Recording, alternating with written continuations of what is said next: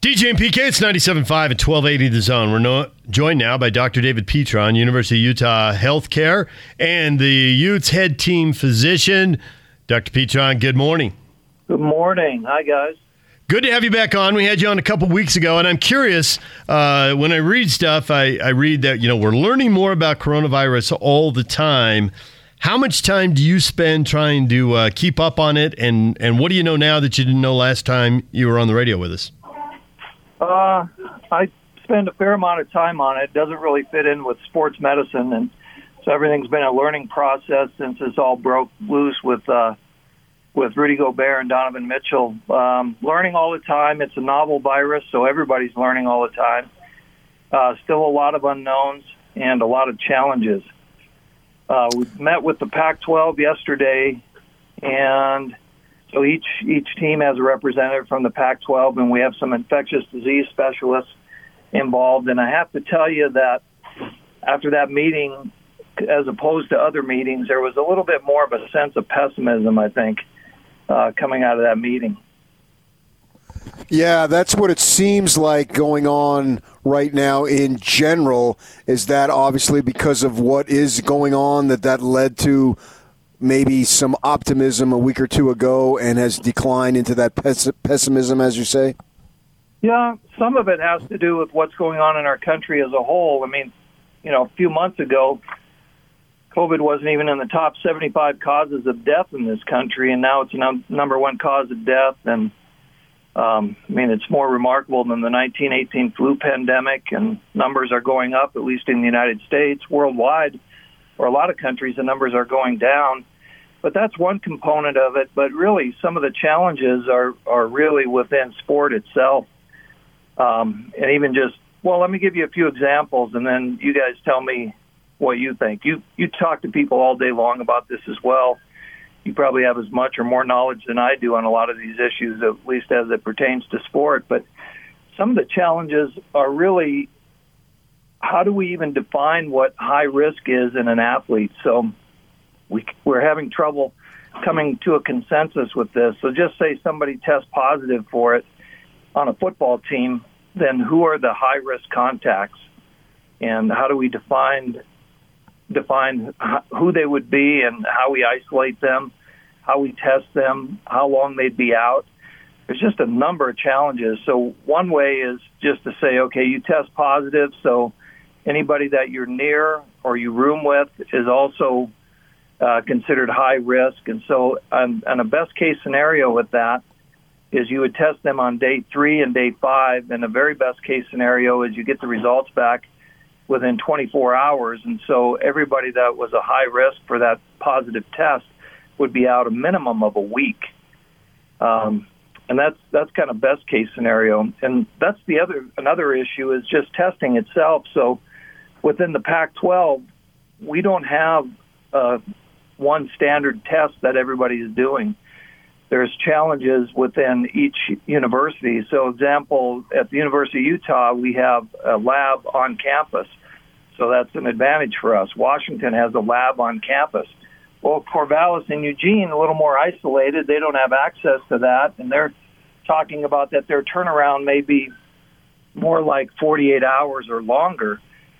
So then when you start testing an athlete and they turn positive and you're not going to get a result for 48 hours or longer, that even slows the process down on return to play even further. The other thing that we know now is that there's some risk if you exercise immediately after testing positive. So somebody who tests positive, the recommendation is really a, a graded return to play, but on the quickest end of that, it would be about a 17 day time period before that athlete would be able to return to play. So part of the problem is we don't have a consensus on a uh, conference-wide level on what testing we're going to do. Um, we don't know for certain how quick the turnaround will be for that testing. I mean, ideally for a football game, we'd want to test, say, on a Thursday night, have the results by Friday morning before somebody has to get on a plane and travel, and then um, play the game on Saturday, and then that would be relatively low risk that even seems to be difficult because some of these teams can't get the results back that quickly. And so if you start testing somebody on, say, a Monday or a Tuesday and they travel on Friday, Um, and then even with the travel itself, there's risk uh, on an airplane, and and uh, I mean the bottom line with all of this is is there's going to be risk uh, with return to play of athletes. It, you can't test your way out of it. It's a little easier on the pro level, where I think uh, the NFL is looking at testing daily or every other day. The NBA, we're testing every other day.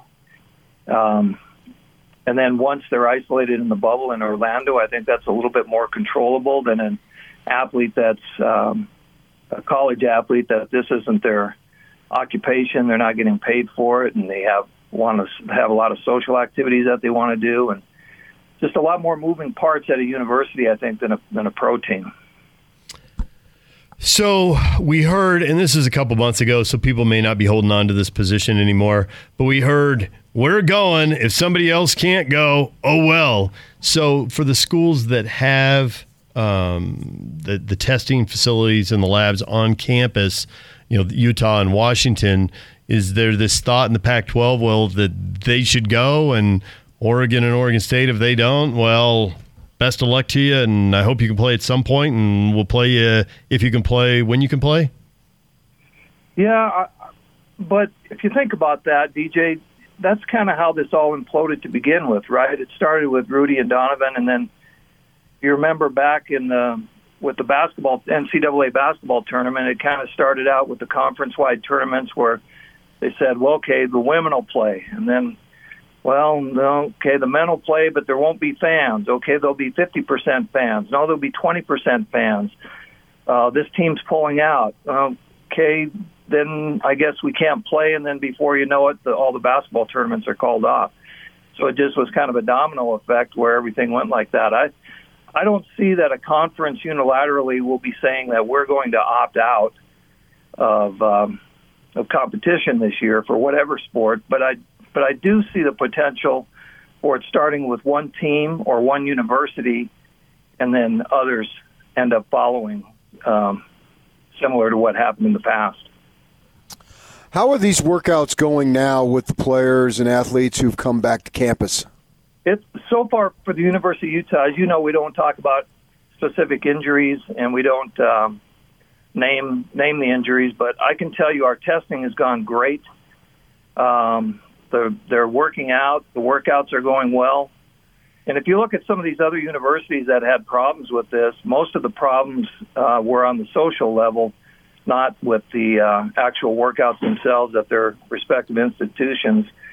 So, DJ, I, I heard you the other day. I can't remember who was on, but they asked it. You asked a question about. I want to get this right, but basically the gist was kind of well.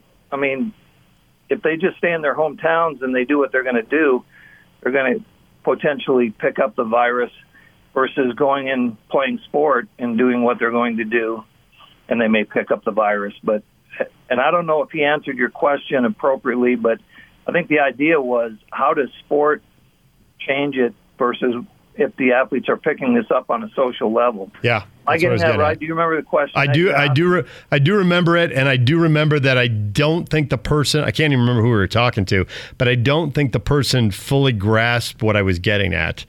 But it goes back to what you said about it. it's the social. That when we see an outbreak at a school, well, then you find out some players went to a club at LSU. There's a party at Texas when it was the Orlando professional women's soccer team, the Pride. Well, a bunch of them went to dinner and drinks together. And so it's not the the weightlifting or the film room or the practice or the game where they're getting it. They're getting it, like you say, in these social situations when they're around each other. Right, and it's almost a, a more controlled setting um, when they when they have um, you know a, a list of activities that they should be doing on a almost hour by hour day to day basis when they get back to sport. It's really more organized in some ways. Now there's clustering of athletes obviously, and there could be potential in dorm rooms and that type of thing, but. Um, I mean, there's risk with day-to-day activity in life too, and so I, I mean, I I understood your question when you asked it then, and I think it's I mean, I agree with you with, with what you're saying because most of these outbreaks have been more from social interaction rather than what's happening uh, with athletics itself. So, do you see a situation, and if we're resuming, and we'll go with football because that's the highest profile and that's up next. to where they basically have some type of. Uh, not, I can't use the word quarantine in its purest sense, but some type of quarantine with the staff and the players during the season? Um, well, probably not quarantine, but maybe just isolation with. Yeah, right. I, think, I mean, it's it would definitely be an advantage if a coach could convince athletes to stay out of um, you know clubs and social situations like that, and say anytime you're in public, you need to be wearing a mask. You need to be um, considerate to your teammates and and others by by you know just distancing and wearing a mask and doing the right things that way. Um, but you know these are college kids and they're going to do what they're going to do, and you can't control them all hours of the day. But um, if if you could, I mean, I, I think you could still isolate this. If somebody tests positive, you could isolate them and uh, keep them from the rest of the team and continue on. I mean, part of it is you could do it by time element or you could do it by testing. But if you test, you need pretty quick turnaround to get the result of that test. Otherwise, really, so say you test one person, but they've had contact with several other people. Unless you have the results on the other people that they had contact with relatively quickly, it could still spread throughout the team. Part of the problem, even, is with the testing. Like the gold standard on the test is the deep nasal pharyngeal swab, but to do that test, somebody has to have uh, PPE, which isn't very practical. So now we're looking in sports at other ways to test. For instance, in the NBA, they're doing a anterior nasal swab and a and a pharyngeal swab, but this is a, it's not really any more comfortable than the deep nasal pharyngeal swab. So it's uh, like a 15 second swab in each nostril and a swab on the back of the throat, and then it's mixed together and then sent for uh, analysis, and you get the result within 24 hours. But the big advantage of that is you can do that without the person gathering, collecting the sample, without having full PPE. Another test is a saliva test where you don't have to have full PPE, but that hasn't been FDA approved yet. But it looks like it's a good test. Um, and so it gets difficult for some of these schools, uh, our school included, to sit there and say we're going to test 120 football players every day when it takes about 15 minutes to test four people. It's just not practical. So part of what we're looking at with testing too, and plan on doing is testing certain pods on certain days. So one day we may be testing defensive backs and assume that that test on that individual will be similar to the other individuals in that pod. Test running backs, test wide receivers, people that are around each other more and then um, just just try to carry on that way on a on a day to day basis. It's for us to test everybody. You know, I guess pro football is 55 players, but for us to test over 100 football players every day, it's it's just not practical. So take us back to that meeting. Dr. David Petron joined us, and you were saying that after this meeting, and representatives from all the Pac-12 schools, there, there was more pessimism there. What is the? Do you come out of it with action items like, okay, what are the things we're going to do this week? So the next time we meet, we got this info. What's the next thing that you know maybe will provide some more hope, or maybe will provide more pessimism and convince everyone to shut it down? But what's what's the next thing? Well, I think the next step is trying to define on a conference wide level, maybe on an NCAA level, what high risk is. Um, because if you define, if one team defines high risk one way and another team defines it another way, there's a there would definitely be an advantage. So say say you say anybody that's across the line from a person who tested positive, all those people also have to be considered high risk, and then we need to hold them out test them on day three and day five and wait for the results. So you could have a fair amount of your team um, out for that competition. Where say another team says, well, high risk we think is just somebody who's uh, in a roommate or um, who's next to them in the locker room, and, and just say it's a fewer number of people that they consider high risk. Well, that would be an advantage for that team, right? Because they could just say, well, we don't think they're high risk, and they can continue to play. Um, so that that's one of the biggest challenges, and we haven't come up with that yet. Another thing we're looking at with football anyway is face shields, and also looking at potentially wearing a gaiter with the face shield or some sort of mask with that to try to lower the risk. One of the infectious disease doctors in the meeting yesterday actually felt that basketball is a higher risk sport because you're up closer and, and breathing more of the same air, and you can't really wear any kind of protective mask um, for basketball. So he thought that was a higher risk sport, but they're looking at using this kind of full face shield cover, um, which really there hasn't been any research on it yet, but think that it may give some sort of protection in addition to wearing a gaiter, and then that may lower the risk. So, so some of the challenges we're trying to get consistency on testing from one team to another, being able to get the testing back in a timely manner, and having a consensus on what we dis- what we decide to be a high risk versus a low risk person. And unless we get consensus on that, I think some of this is really difficult to move forward. Yeah, that's what I was going to say. When we get to the point of competition, whether it's on an NCA level or individual or conference level, it looks like there's going to be requirements of some form of uniformity. Is that accurate? Yes, absolutely.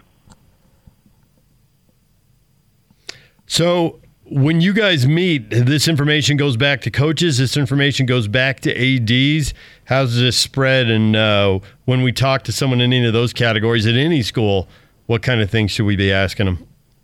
Yeah, no, you're exactly right, DJ. So today there'll be a meeting with coaches, and I think athletic directors are part of that meeting as well. And then one of the, the representatives from the meeting yesterday will relay some of um, the discussion points that we had, and um, try to try to get some resolution with this. But you, I mean, just from what I've said, I think you can see that it's not as easy as it seems like it would be on the surface just to say, well, let's let's let's play football. Interestingly, the SEC ticket sales are up. Go figure. how does that? How does, can you believe? I think our tolerance, and this this is just my opinion, but I think our tolerance in the Pac-12 is not quite that of some of the other conferences. Um, I think the SEC and the Big Ten will try to push this to the limit. The Pac-12, I think, um, may not may not have as much tolerance as some of the other conference. I don't know what you guys think of that. Yeah, it looks that way. I, am not asking you to comment individually on what UCLA is doing and all that stuff, but there was a thing last week where players said they wanted a neutral third party. They didn't necessarily t- trust the coach on this. And my thought, as far as the medical people, isn't that what you're already doing? Yeah, I mean, I wouldn't put the as long as the coach doesn't supersede the decisions of the local health department and the medical people involved with the team, then um, I don't think you need a third party. I mean, that that kind of goes back to just some of decision making in sport in general. So I guess you could make an analogy to concussion. So in the NFL, they have a neutral person for concussion, kind of feeling like the team's medical staff can't make an objective decision on return to play for concussion, so they have a they have a neutral person. But in general, I would say my colleagues across the country look out for the health and, and well being of the athlete first, and the sport second. But I can understand uh, where some of those student athletes at UCLA are coming from, wanting a, a a third party. I don't think any of the other schools have asked for that. Uh, I've read that football provides about 80% of the TV revenue value in a in a contract. You know, the rest is probably men's basketball, and obviously football charters to games. The other sports don't generate the revenue, but they largely travel commercial air. Now they drive to some games, and there's some charters, certainly for men's basketball. Have you addressed commercial air travel for sports teams, or is that too far down the list as a, as a group? Uh, we're looking at that, and some of our um, lower risk sports, we plan on testing prior to them traveling commercially, and then uh, having them wear masks when they travel commercially. Um, it's not really practical for sports like golf or some of the smaller sports to charter. So I think that that becomes difficult. So I think a lot of the sports, the plan is still to travel commercially. Football, of course, is all charter. And I s- assume that you are strongly in the category that uh, we all should be wearing masks when we're in public. There's absolutely great evidence for that. Yeah, and it yeah, I hate that this has become a political issue. It should not be a political issue. We should all be wearing masks when we're out in public. If even if we don't feel like it's doing anything for us, you're you're being kind to those around you because it's shed through droplets and through air, and if you can minimize that, it definitely helps um, decrease the risk. He's Dr. David Petron, University of Utah Healthcare, Utah's head team physician. We appreciate you coming on, and we'll look forward to talking to you again in another couple weeks, getting an update because uh, everything is new. Absolutely. All right. Thanks, guys. Dr. David Petron here on 97.5 and 1280 The Zone. Basketball is back. The Zone Sports Network is keeping you up on all the latest news with the Utah Jazz and the NBA. This is a back to basketball update. Oh, he never looked at the net. Presented by Zions Bank on 97.5 1280 The Zone and the Zone Sports Network. 22 year NBA veteran Vince Carter announced his retirement. He is officially done playing basketball professionally. Said the abrupt ending was tough. He's with the Atlanta Hawks, and they've not been invited to the NBA restart in Orlando. Maverick center Willie Cauley Stein informed the team that he'll opt out of the restart of the NBA season, opening up a roster spot the Mavs intend to fill by signing former Jazz point guard Trey Burke. Jazz head coach Quin Snyder held a press conference with reporters on Zoom and said the reaction to Jazz star Donovan Mitchell's social media posts indicate the conversations need to continue about the ongoing social justice reform efforts. That's your back to basketball update presented by Zions Bank on 97.5, 1280 The Zone and The Zone Sports Network. Take the zone with you wherever you go. Let's go. Download the all new Zone Sports Network app on your phone and get live streaming of the zone as well as podcast editions of every show.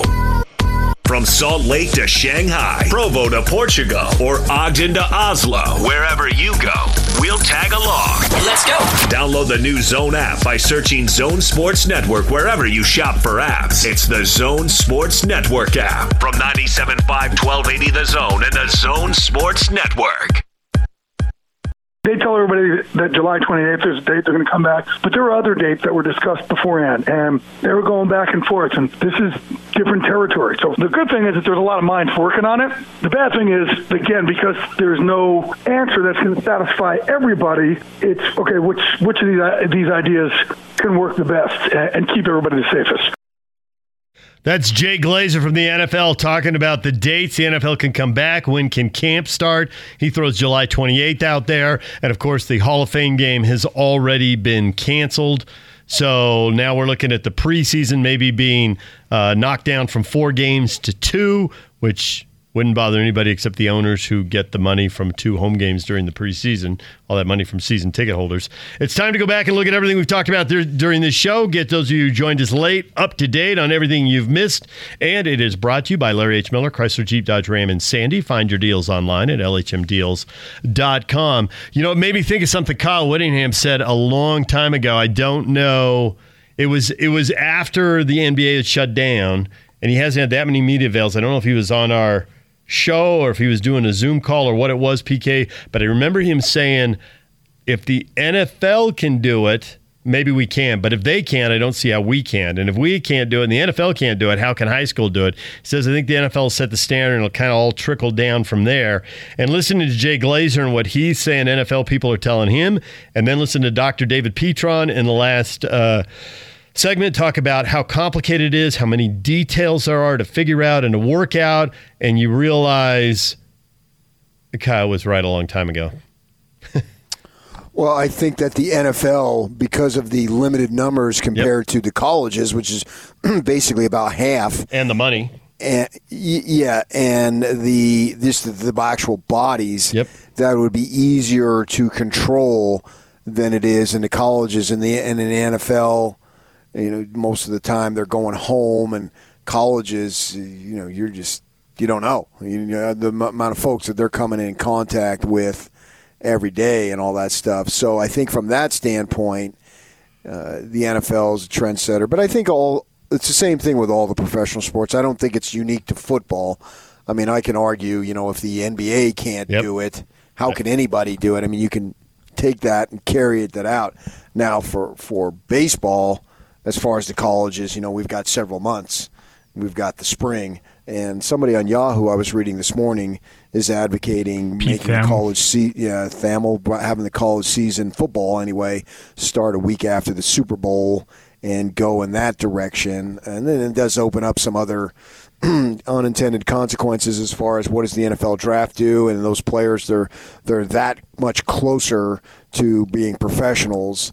You know what what's the advantage of Trevor Lawrence playing and having some 295 pound guy chasing him all day long? He looks like he's going to be a high draft choice. Whether he competes this season for Clemson or he doesn't compete for Clemson, it really probably has no bearing. You don't you don't know that for sure. If he doesn't compete because of this situation, it, I don't think it'll decrease his stock. The only way his stock is going to decrease if he goes out as a junior and just totally sucks, which doesn't look like that's going to happen. But if he were to sit out because of the situation, I don't think his draft stock would would drop at all. So you may have some players, more players, who wouldn't just sit out a bowl game; they literally sit out the entire season if it is pushed back to the spring. But I don't necessarily have a problem with that at all, and if that's what they want to do, because I have never been one to say, "Well, you need to do this, you need to do that." When it comes to someone's money, it's their money, and th- whatever they think, and their parents and the folks who are advising them. In the case of just using Trevor Lawrence as the example, right? Who's you can't you can't say anything. You just got to say, "Okay, all right, good luck, best of luck, and, and do what you think is right. So be it. So if they play in the spring, I would take it. And if kids sat out, well, they sit out. Uh, Yeah, I'd agree with that. The only the only thing in that is that if there were some weekends where teams could play in the fall, I think they should. I think that there's no guarantee you're going to be able to play in January or February. I'm open to playing then if that's how it if that's how it works and that's the best case scenario. But I think the best option is to try to play it as scheduled and then when you can't play a game push it back. And if it just takes 20 weeks to play 10 games you don't get in the full 12 you don't get in non-conference or maybe you don't even get some of the conference in. Maybe some of the non-conference you can play the first couple weeks and then in a given area maybe get, it gets too hard to play at, at one or school or another. Um, Well- and just be as flexible as possible because you're just not controlling this thing Maybe just wait to the fall of 2021 and play double headers. I don't think that'll work, but And they have them just like three quarters instead of four. You play three. oh, I see you're going with the seven inning model there, huh? Yeah, yeah, right. Your inner baseball guy is reshaping football.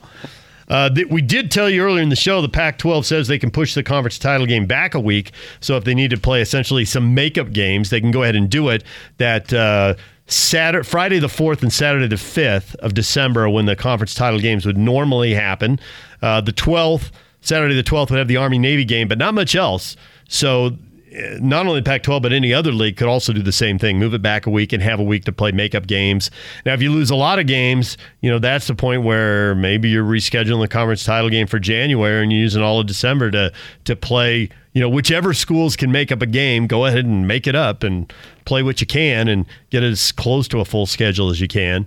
Uh, you know, I'd be up for that. We talked earlier about some of these bowl games don't have to happen. Are you really that married to the Music City Bowl? Would it, if there were no humanitarian bowl in Boise? It's not called the humanitarian bowl anymore, but whatever The famous is. Idaho Potato Bowl. Is it Come is on. the potato still sponsored? Okay, famous Idaho Potato Bowl in uh, Boise. If they didn't play that one year, it wouldn't be the end of the world. Um, so you know maybe you you skip some of these, but also some of these games are played with very few fans and very few people traveling anyway. So if it's a game played for a studio audience and it's ESPN programming, well, is that really that far from what it was? You know, six months ago when they played it last year. You know, I don't think it was. But I No, think- I don't care as much because the Devils, they're not going to play in the Rose Bowl until next season, not this coming season. because they're going to be in the playoff this year, or because they need another uh, sophomore quarterback. Well, they only have like seven seniors on their entire roster. Okay. Yeah. Playing for the future, baby. Utah got that many seniors drafted last year.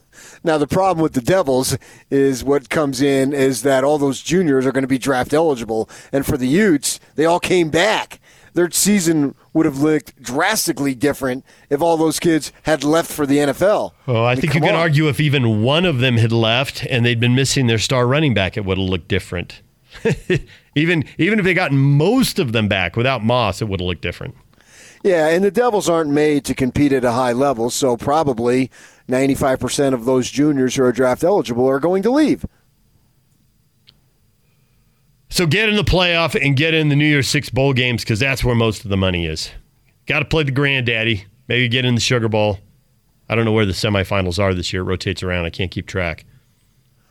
Yeah, I would say that those things are going to be played. Uh, Yeah. I would be really surprised if they didn't. But the rest of them, they might have to take a one-year hiatus from these uh, what we what we viewed as second and third tier bowl games. And if it comes to pass that that's what it is, I I would be disappointed not for myself, but for the kids because I'll go back. And it was such an eye opener, and I've said this, and you know where I'm going. You are going to talk about going to Tucson and seeing Utah State in an overtime bowl game with New Mexico State. Hardly the kind of thing that had the country country locked down, but when New Mexico State scored, genuine passion and joy, and you had to feel good for kids who six wins was a hard task. New Mexico State's a hard place to win.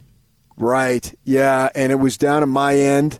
It was because it was down at the opposite end of where the uh, I was sitting on. I was standing on the uh, the Utah State sideline, of course. And when that kid missed that field goal, and, and just I could just literally I could still vision the New Mexico State kids sprinting 40 yards to join the the uh, special teams. I think it was a missed field goal Okay. at that time, and just to see the joy, and then to look up and to see all that purple on that side of the stadium. And they're all bouncing up and down, arms up and They're over going their head. nuts. It's, yeah. yeah, it was so cool, man. It didn't mean jack to me either way, but to what it meant to New Mexico State. So yeah, I won't miss it personally, but it isn't about me anyway. It's about the youngsters and their fans. Particularly in the case of New Mexico State, that was the first time since what 1960 or something, some outrageous number. Yeah. that they had done that and they won the ball game, and it was so fun. I felt so happy for them that they were so excited. Now, on the flip side, I had the opportunity. Me and Matt Wells, we had to. Wa- I ended up walking with him from the locker room to the media room, and I can't begin to repeat to you what he told me during that walk. you have repeated to me. I know it was hilarious. It was it's, it was hilarious for two reasons. One, because we know Matt a little bit. We don't know him real well, but we know him a little bit. Having him on the show every week, and then talking to him. You know, he'd come down and do a TV interview or whatever. And then two, he said stuff. A a cold-hearted analysis of what had just happened over the next three hours that you always kind of suspect must happen, but you don't hear it. And then three, he got up in front of a microphone and said what he had to say, not necessarily what he had just told you walking. Oh no, it was a 180 degree difference. It was so freaking funny. I didn't. I just laughed to myself because I had just, and it's a long walk from the locker room to where the media is, uh, media room is. So it was. so- It was a few minutes, and he was just chirping in my ear the whole time. I'm not saying anything. I'm not frustrated. I mean, I'm frustrated for him, but I'm not frustrated for myself. Yeah. It just, uh, you know, it doesn't matter to me. Although I was obviously wanting the Aggies to win, and to listen to him go, the, he was just unleashing frustration, and he knew I'm a veteran dude, and I am never going to repeat that publicly. And and then somebody asked some questions, and the, the Oh, wow. Ah, yay. Ah. it was so. Meanwhile, on the ramp, meanwhile on the ramp, it's like you worked for weeks. If you go to recruiting, you worked for years for this moment. Yeah, And I mean, it was an overtime game, right? I believe so. Yeah. Yeah. I, I meant as opposed to double overtime. I think it was one overtime. Oh. Uh, yeah, I think it was just one, but I can't remember. Right. But the point is, there were multiple chances to win the game. There are multiple plays you can go back and say if this or if that. You know? Oh yeah, they blew that get- game a hundred times over. Right, and then you get up in front. You know, wins a team, loses a team. Oh well, you know, you might. but meanwhile, the brain. I mean, seriously, at the level college football is played, the low IQ guy isn't going to make it as an elite player, an elite coach. I mean, there's so much going on. There's so much to do, and so he full well knows the 17 different chances they had to get a different outcome in that game in the second half alone you know, and so he can recite them to you coming off the field. this Oh, and that yeah, and that and this, and then blah blah blah blah blah, and then we coulda, woulda, shoulda, and, and this and that. I think they fumbled inside the five yard line too. oh, there were I plays all. I, honestly, they blew it in all three phases of the game. Oh yeah, and then they, they had like a, a big long third and forty five. Yeah. They committed some stupid personal foul Yeah. that gave New Mexico State an automatic first and there down. and there were questions Yeah. about special teams too. There were opportunities there. Right, yeah, so and absolutely, he yeah. can just and you know most of the. The thing is when you're you're your you know the high IQ and you're smart or you don't get to those things is you can usually deliver these things with a little wit that isn't appropriate into a microphone. Oh There's a yeah, certain dry delivery that Yeah, is I can- entertaining. I can tell you, I, I was in a locker room once in an NCAA tournament basketball, and the team I was covering lost. And there was a stupid play right at the end of the game. I won't give it up, but one of the assistant coaches, we've been dealing with that mother bleeping bleep for four years. Blah blah blah blah blah. I know. But it's inappropriate to call out 18 year olds. So these moments have to stay private. That's really Right, why you right. can't, you know, you can't go there because and, and it was just unleashing the frustration. Yeah. And I just nodded. Yeah, yeah, yeah, yeah, I hear you. That sucks. Yeah, yeah, yeah. You don't say anything. And obviously, you never quote the guy. Uh, but that, that I, that's happened. I could write a book on all that stuff. The, the amount of times that that's happened over the years. Classic. All right. Anything else we talked about today's show? We got a lot of stuff. If you want to go to our Twitter feed or our Facebook, uh, go to Facebook DJ and PK. Twitter, David DJ James. A lot of feedback on Quin Snyder saying the road from complacency to complicity is a slippery slope. That got a lot of feedback earlier this morning. Yeah, I don't understand the depth of it, but that's probably because I'm shallow uh, and don't understand a lot of stuff. Uh, they, I got the Golf Channel on. Denny McCarthy, they got breaking news. He's tested positive for COVID 19. But as far as uh, one of the things that I, I took away from the show was David Locke talking about his interracial marriage and someone saying that they didn't view that as an interracial marriage and that actually was offensive and that really, really opened my eyes to that type of thing that I had never even thought about. And I'm not intending to be. I'm thinking, ah, you're just a regular dude. Well, I'm thinking, yeah, I'm a regular dude, but I still have this over here, and I want that to be acknowledged. And it's offensive to me if it isn't acknowledged. And that's something that I learned this morning. DJ and PK brought to you in part by Zions Bank. Back to business, presented by Zions Bank, helping Utah small businesses out. Uh, the Zone Sports Network here to support local businesses that have been impacted by COVID 19. And Back to Business gives business owners the opportunity to promote their businesses during these unprecedented times. At the Gateway, there's several businesses uh, working their way through this time. You got a lot of restaurants in the Gateway that are doing curbside pickup. Uh, they got a local grocer in the gate- Gateway now. The store is open. Uh, some of you may have gone down to Wise Guys Comedy. Well, they're doing live streams now, so you can still check out Wise Guys online. The Mystery Escape Room is online. They've got giveaways on social media and the drive-through art stroll if you're in the area of the Gateway at 200 South, 400 West in Salt Lake City. If you'd like to have your small business mentioned on the air, visit 1280thezone.com, click the promos tab, select select back to business and simply fill out the form and we'll take it from there. Back to business presented by Zions Bank. Feedback of the day brought to you by Audi Salt Lake City, where you can pick up a new Audi Q5 SUV for only $359 per month. Visit Audi Salt Lake City at 999 South State or AudiSaltLakeCity.com.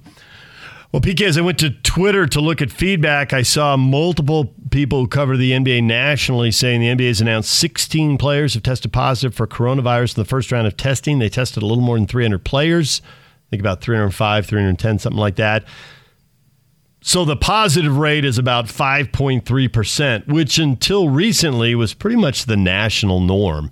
That was kind of where things were. Now, we've seen an upswing lately, maybe up to 10% in some places, I think nationally 6 or 7.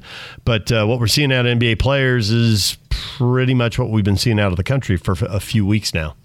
That does make sense. Yeah, that you would think that it would parallel that. Uh, yeah, and then these guys, as Joe said, I didn't realize it until Joe said it uh, when he came on with us yesterday, that they're getting tested every other day.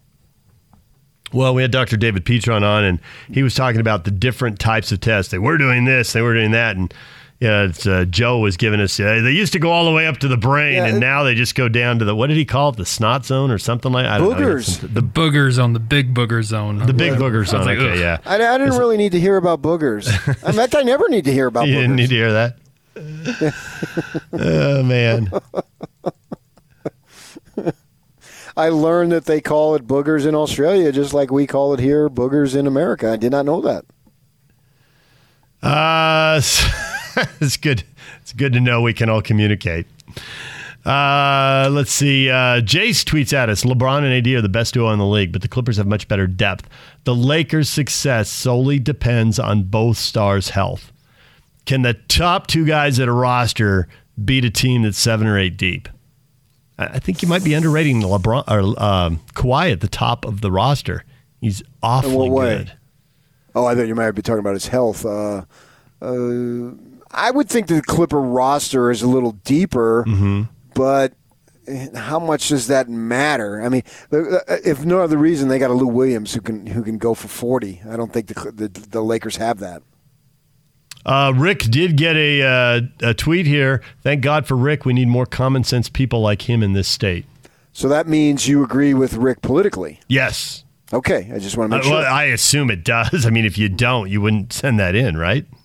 every single person. So man, we we thought we had racism was bad, but Rick says every single person who voted for Trump is a racist. That means because I always thought it was the sl- small minority of folks who were racist, but now we've literally got millions and millions. Man, we got a lot of work to do. DJ PK, we're all done. Hans and Scotty are up next. We'll see you tomorrow.